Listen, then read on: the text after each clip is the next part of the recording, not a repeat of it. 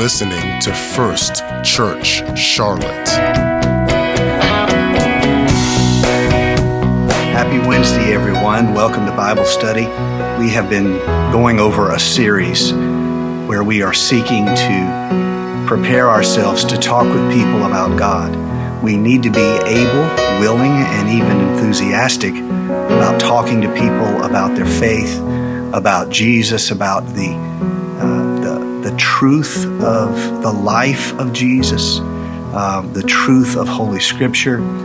We, all of us, need to be, uh, we, need, we need to take our role as ambassadors seriously, and we need to be ready uh, in whatever circumstances we find ourselves to have a spiritual conversation, conversation with people. Uh, we have uh, various circumstances that can challenge us. We've been covering one of these in every one of our Bible studies. Tonight, I want to cover the subject of talking to an atheist uh, or talking to an agnostic. The difference, of course, is an atheist believes there is no God, an agnostic admits that nobody knows, he just doesn't believe there's um, one. Uh, the interesting thing to know here is uh, atheism requires more faith than uh, faith. Why? Because to say there is no God is to ask someone to prove a negative, which is impossible. Um, so if we say we believe there is, and they say they believe there isn't, um, but they're seeking to prove a negative. Um, so uh, just be aware that atheists are people of faith. Um, they believe they know something that they have to choose to believe, just as Christians are people of faith we believe in the eternal God and we choose to believe in His promise and His presence. Um, it's agnostics who are in the middle who really have a, a, a somewhat logical uh, position in the sense of they don't have faith. They're just admitting that they, they don't know and they don't think anybody else knows either.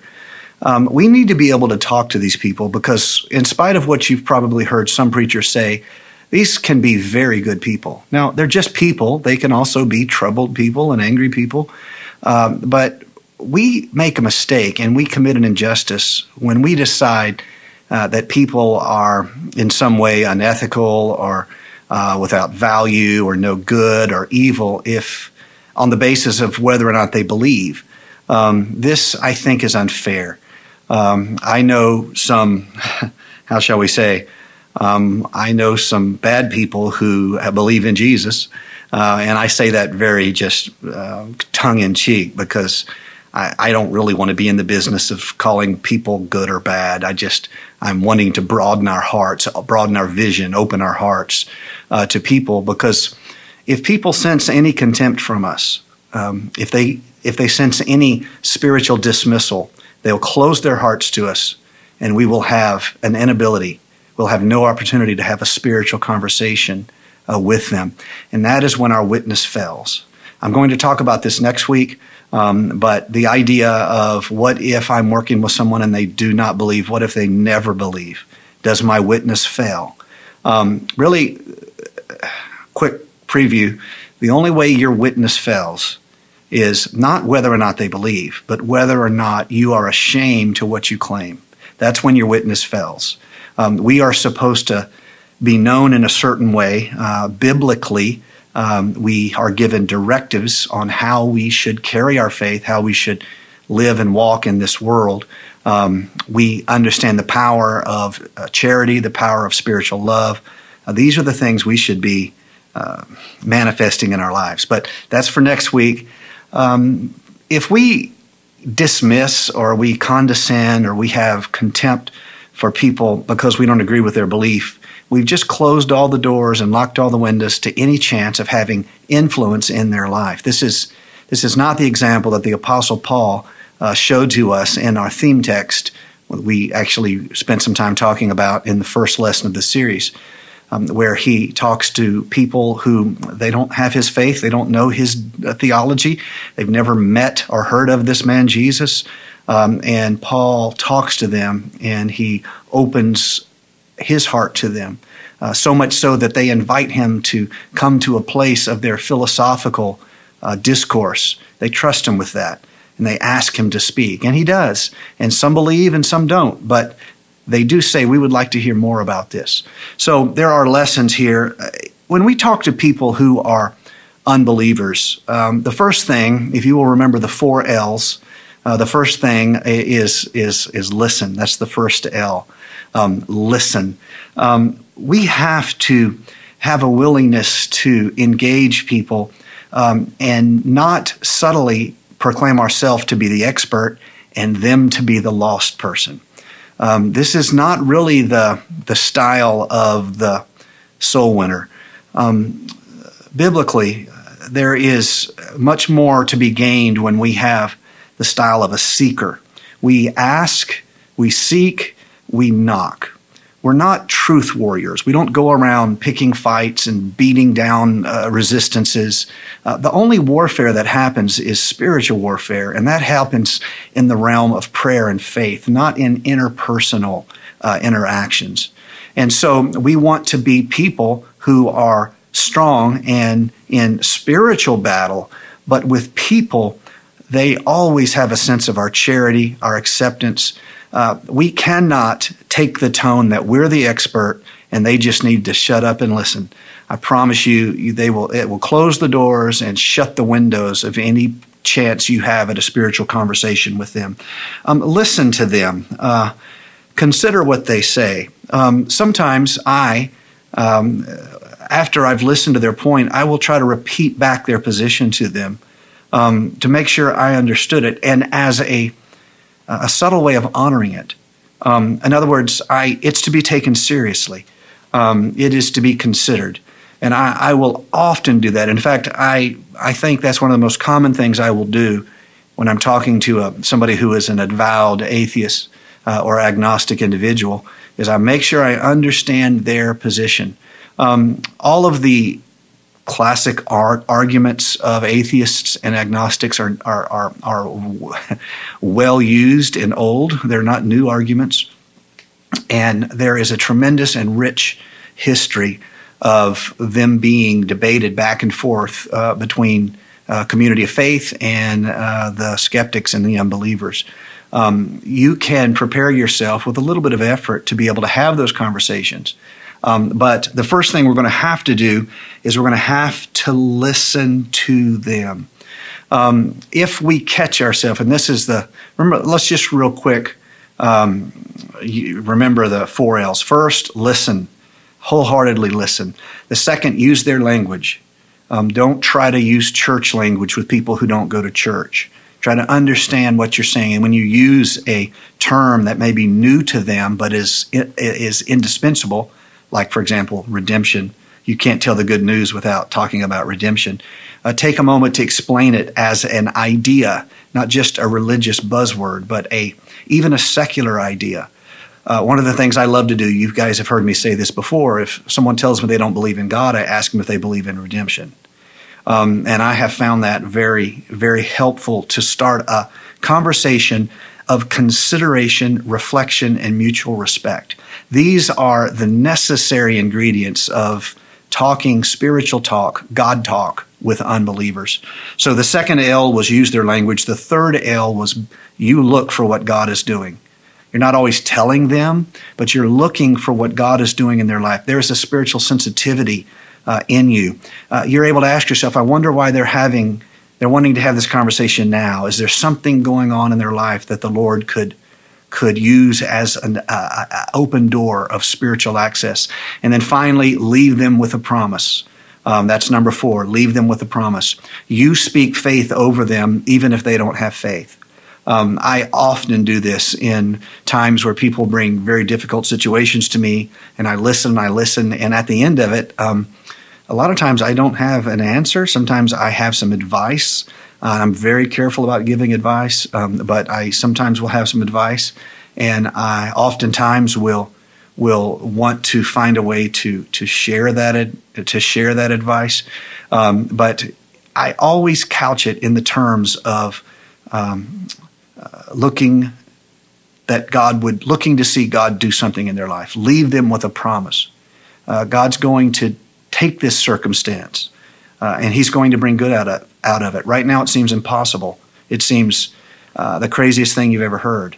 Um, I was talking with someone this, this past week, and I told them that God can bring good out of this this, this story, and and uh, their response was, "Well, if you say so." And I said back, "I do say so. I, I do say so. God can bring uh, good things out of rather uh, difficult, even ugly circumstances. Not to say that circumstance is good, but to say that God brings new life and new growth, sometimes out of the deaths we die, the death of dreams and ambitions, and the death of self, and the death of plans. And God uh, almost uses that as fertilizer to grow new life within us. So that's the four L's um, listen, use their language, look for what God is doing in their life, be sensitive to how the Lord is opening doors, and finally leave them with a promise talking with unbelievers, talking with agnostics, talking with um, atheists, um, we have to first of all start, as I've mentioned, with, with, with listening to them, really listening, trying to understand. Don't start a debate when you don't understand their point. It's going to be an unspoken sign to them that you don't care what they think. You just want to get to your part. Um, I have been guilty of this. It's very human for us to want to rush past uh, the issue and get to our solution. Um, but that's that's something that I think is key um, to talking to unbelievers, uh, atheists, agnostics. So the second thing I want to say, maybe a little bit, uh, may surprise you a little bit. Um, it's my experience that people like this often have a history with church people. Um, they often have a history with church and they carry their their atheism uh, almost like a chip on their shoulder. Um, the chip they put on their shoulder was their way of surviving something that happened to them. I'm not saying it was right for them to have a chip on their shoulder. I'm just saying this is what it means to be human. A lot of times, the chip we carry on our shoulder is our coping mechanism. It's not always wise, it's not always good. Sometimes it makes circumstances worse rather than better.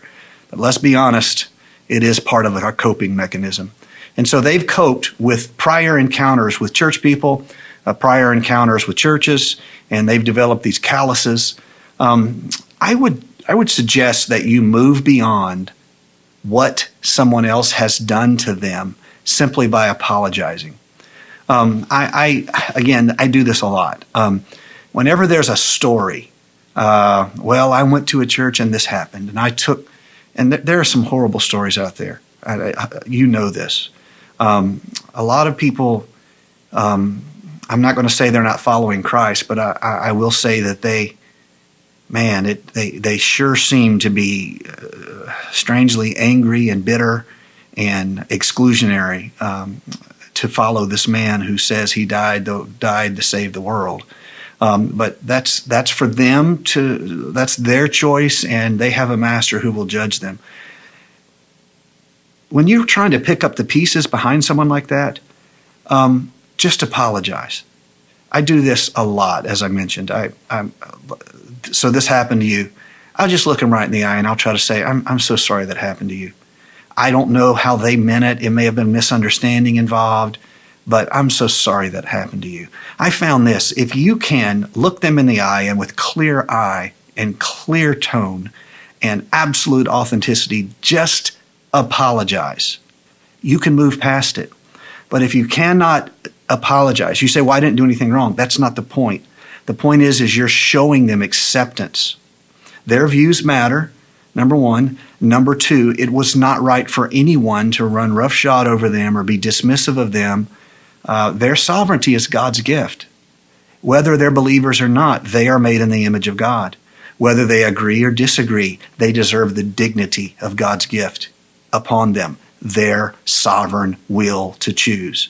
And so um, that's why you'll oftentimes hear uh, people who are fairly good at talking to people um, always leaving open door for their decision, uh, saying things like, well, you, you, know, whatever you decide to believe or, or whatever. Uh, let me give a better example. Um, in first steps, I'll often ask, in, in lesson number two, I ask the, the, the our, our, our, our, new attendees, I ask them to make a commitment to the church. And I, I, you know, we tell them why We go through 29 biblical reasons. Uh, we've made some changes to it, and um, that's what we're doing now 29 biblical reasons.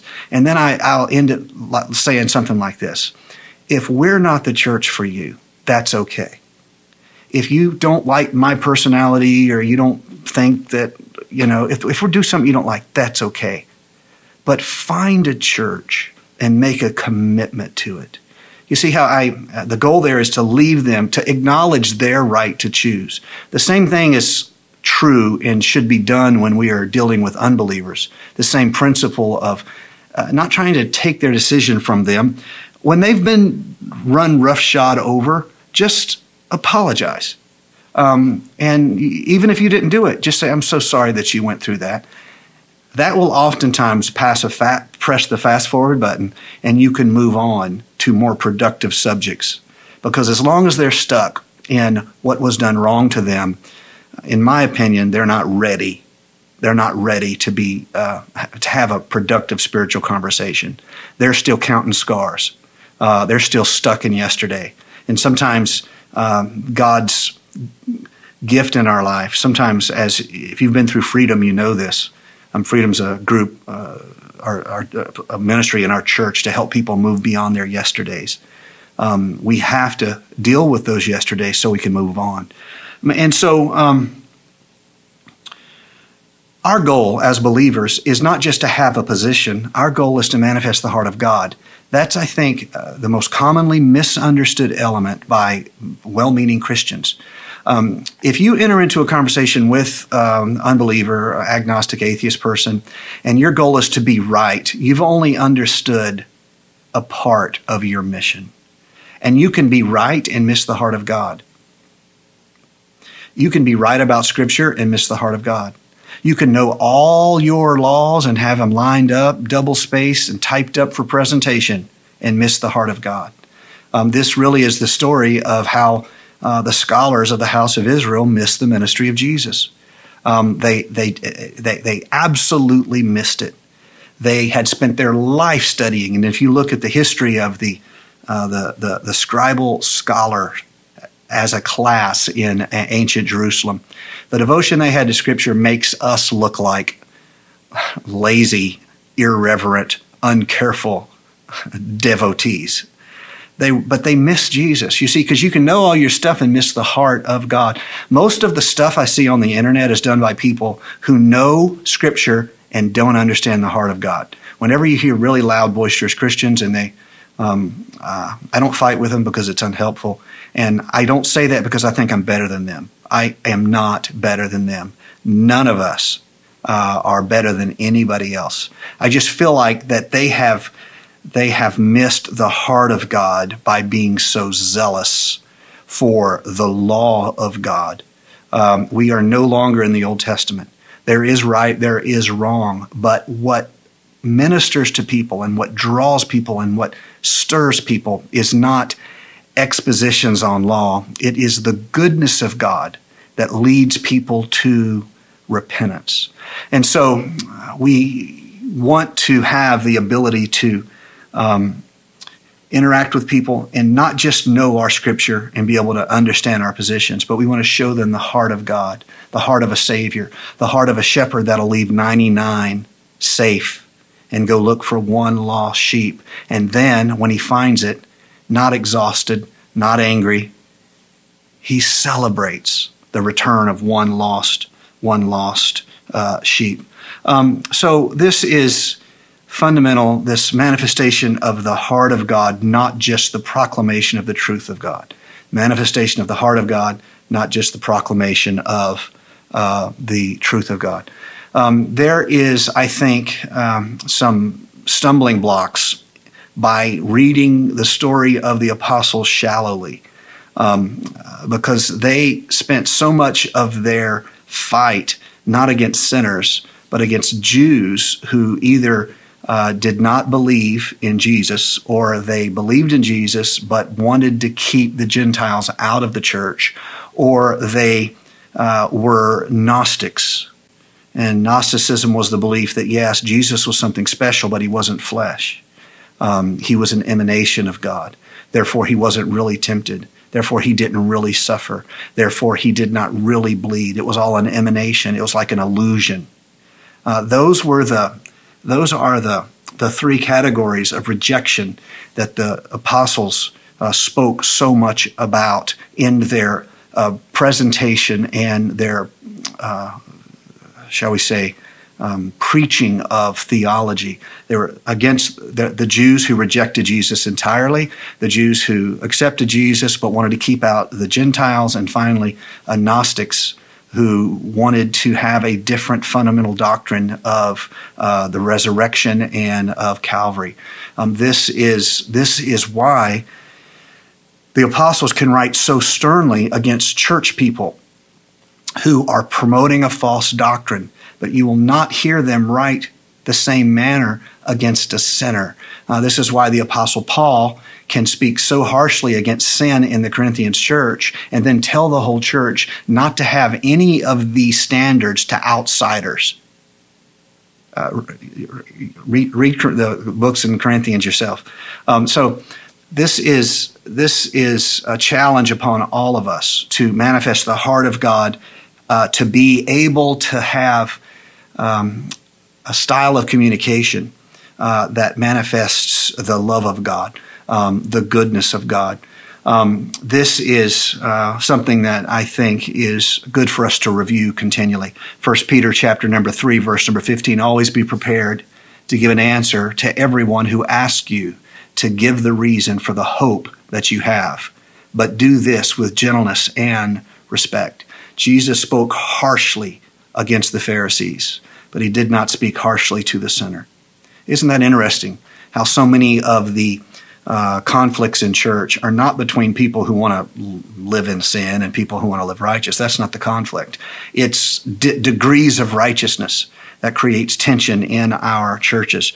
Um, you need to be able to talk to unbelievers and them feel the heart of God, the heart of God uh, uh, through you. Uh, how is this manifest? Well, Jesus says in John 13, um, verse number, uh, I'll start at 33, little children, I shall be with you a little while longer.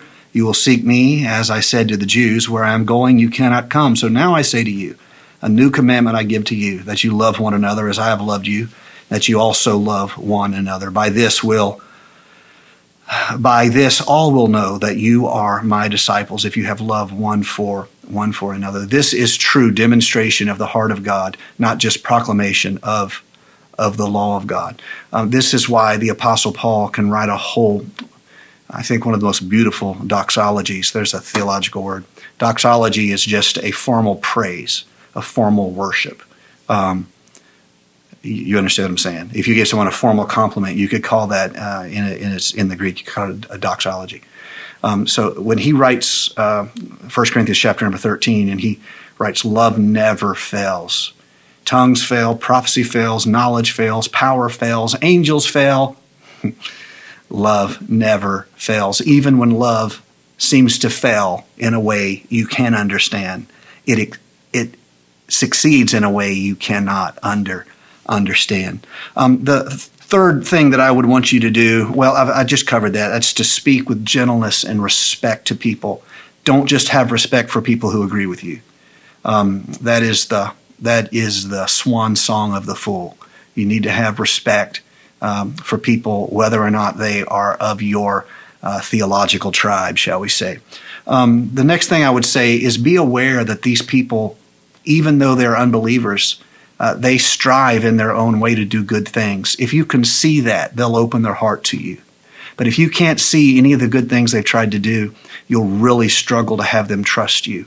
Because, you know, they, like all of us, wrestle with what to do, when to cheat, when to take, you know, a side door, when to try to be unethical. And they've, the vast majority of them have, have, are trying at some level to do good things to help others. Uh, maybe not at the level of, you know, someone who's made a lifestyle or a calling of it, but they're trying. If you can't see that, you're going to be really limited in your ability to um, to to express your affection for them. See see whatever effort they make and honor it, and this will enable you to do the most important thing, which is to love them. Um, love is not based upon whether or not they agree with you. Um, that's why it's so dangerous to go into the conversation with the idea of a debate. A debate is for entertainment, and it's usually done before an audience. It has different goals. They can be valuable, and I love good debates. I do, as far as an observer. But you need to see how that is not a soul winning tactic in the moment. The soul winning perhaps could come later, but in that moment, that's like uh, it's like entertainment of sorts. Um, soul winning is not entertainment. It's about doing life with someone, seeing their their their their their struggles, uh, crying when they cry, laughing when they laugh, um, and over time and with patience, opening to them another way that they can be, uh, they can become, shall we say, believers just as uh, we are. So the most important thing is the last one uh, to be to, to, to, to love them, to love them as God would love them, and that's why we need to pray whenever we're talking to somebody. And this is so important because many of you have unbelievers in your family, agnostic people, atheists in your family. Um, they need to feel 1 Corinthians 13 kind of love from you. Love is patient, love is kind, it's not envious, it's not boastful, it's not proud. This is 1 Corinthians chapter number 13 kind of love they need to feel that from you. And this is the, the result is if you get that right, your, your success rate on influencing them toward God. You cannot choose for them. You do not have control. Control is an illusion. Uh, we can't even control ourselves. Well, we struggle to. How's your diet doing? Probably as good as mine. Um, we struggle to control ourselves. We don't have control over them, but um, we very much have influence. And so I believe that you can be very, very successful and anointed in talking to the people in your world um, that are admitting their agnosticism, admitting their atheism. And I pray that the Lord would help us all do that. Lord, I'm praying that as people of faith, we would be able to carry your truth and manifest your heart. I'm praying that we would be able to show the goodness of God to people. We would, we would understand that hearing them is not putting ourselves at risk. God, forgive us for insecure belief and insecure faith, as though listening to them is going to make us put us at risk. This is this is this is an error on our part. Forgive us of that. Instead, let us see just how strong faith is when it's chosen. And having stood upon that absolute commitment we make to you, we choose you. We're able to open our heart to people and be spiritually effective in ministering to them communicating your love, communicating your law, demonstrating your heart, and letting them feel the spiritual embrace that is available to whosoever will. In Jesus' name we pray. Amen. Real quick, we have a guest speaker this coming Sunday. Uh, a guest pastor, Pastor John Moran, is going to be preaching our Sunday services for us. It's going to be a great day, uh, and I really, if if you, uh, I think you'll be blessed. Uh, he's a fantastic communicator and uh, just a, a great man of God. And so we're looking forward to that. Have a great week. God bless. We love you. Thank you for listening to First Church Charlotte. If this podcast has blessed you, please rate it with four or five stars. By doing so, you will help others find our free podcast and bless them. If you're in the Charlotte, North Carolina area, come worship with us at 4929 North Sharon Amity Road. For information about service times, church ministries, and so much more, visit us online at firstchurchclt.com. If you would like to help support our efforts, please text GIVE to 704 445 5353. We pray God's richest blessings to you. Come, worship with us.